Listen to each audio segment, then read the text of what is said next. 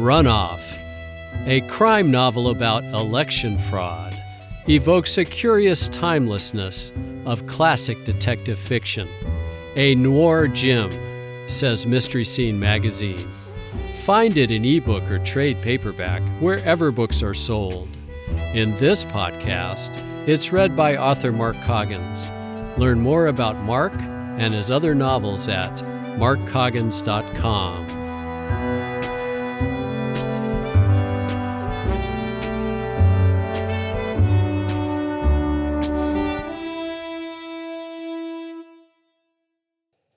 Chapter 25 The Crab Lady.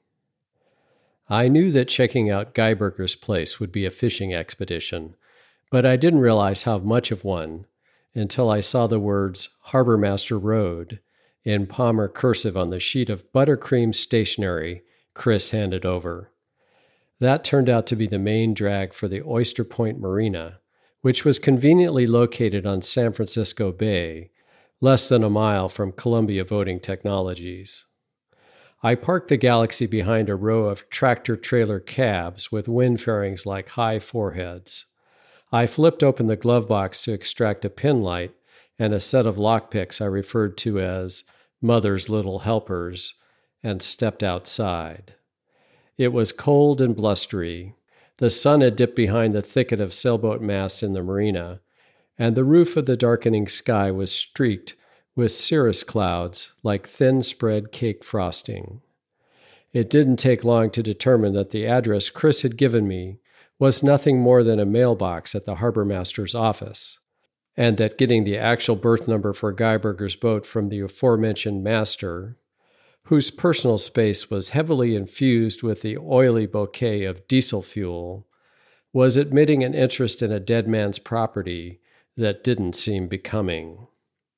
I made a full tour of the walkway that led along the 14 Marina fingers, dodging goose shit from the strutting, non migrating geese that had deposited it, looking in vain for any kind of berth directory or an obvious indicator about which of the 300 plus vessels must be Geiberger's.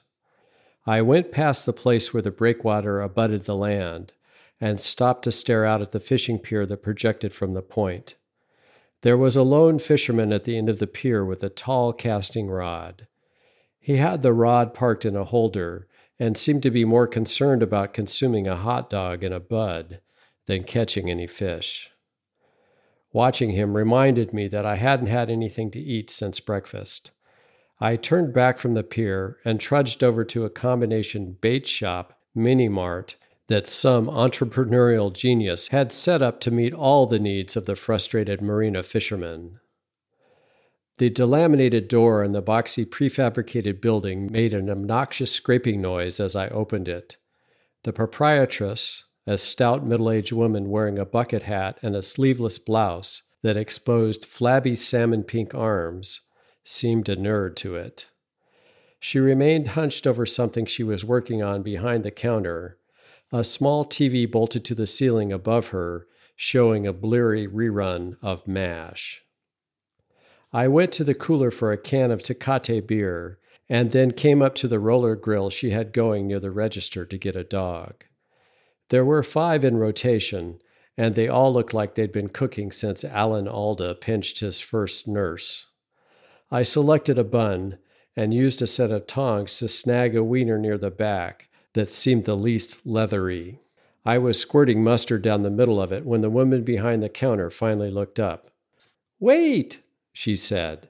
Don't do that. I froze with the mustard dispenser poised in midair. What? She craned her neck to look at the roller grill. Oh, that's okay. There's still enough left. Enough left for what?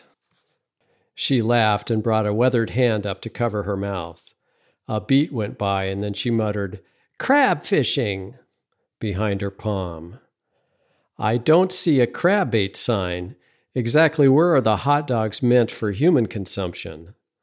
She laughed again. She pulled her hand away and waved me off, a lumpy charm bracelet jangling at her wrist. Those wieners have been cooking since this morning. I would have put on a fresh one for you if you asked.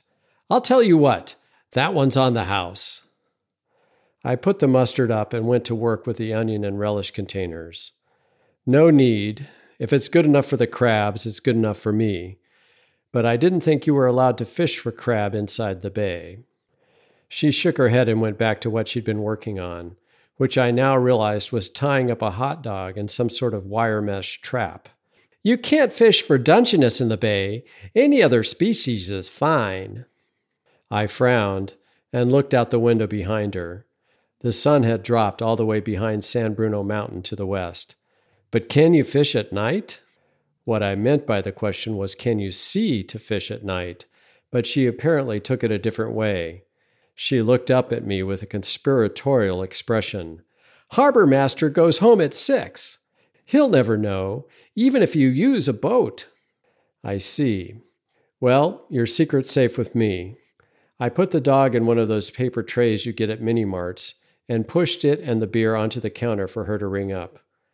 She wiped her hands on her jeans and punched a couple of buttons on the register. That'll be 640.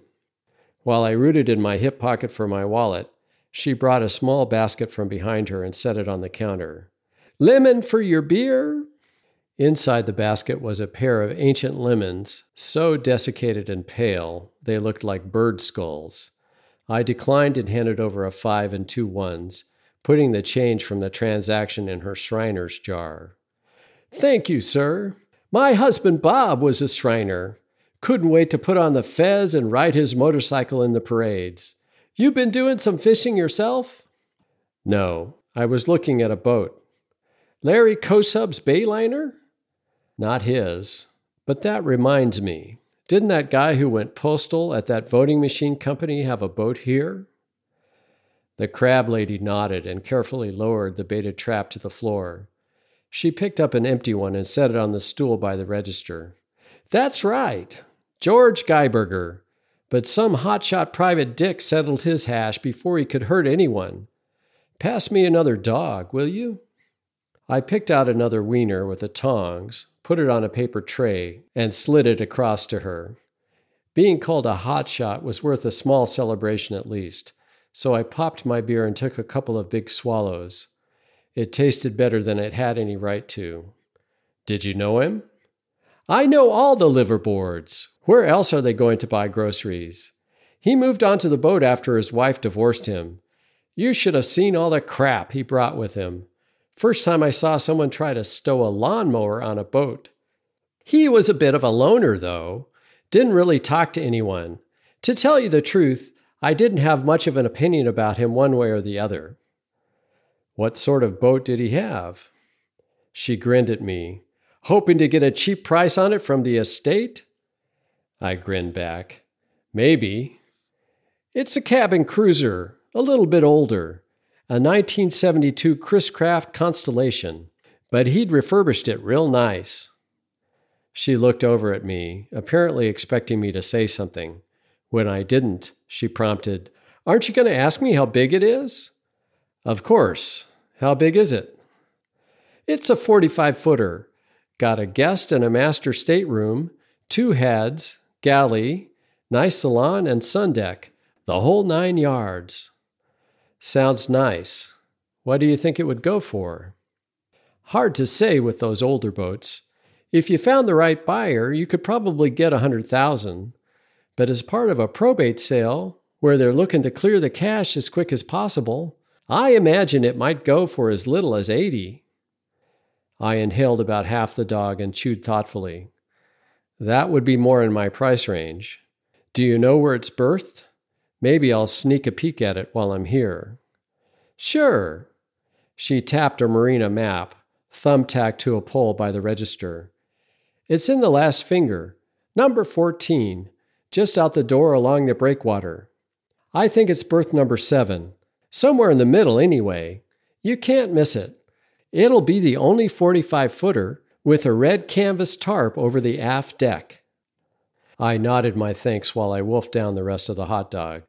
What about your boat? I asked just to be friendly. What kind is it? She laughed and waved her arm at me again. I think you got a wrong idea, bub.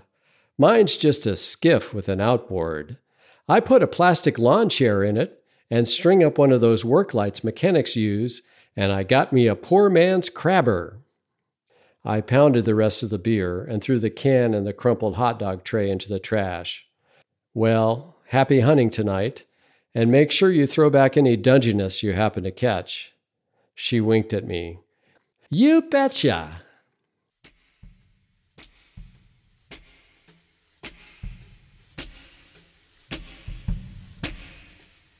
You have been listening to Runoff, a book hard boiled great James Crumley described as a smart, funny, spooky, often touching, always entertaining romp.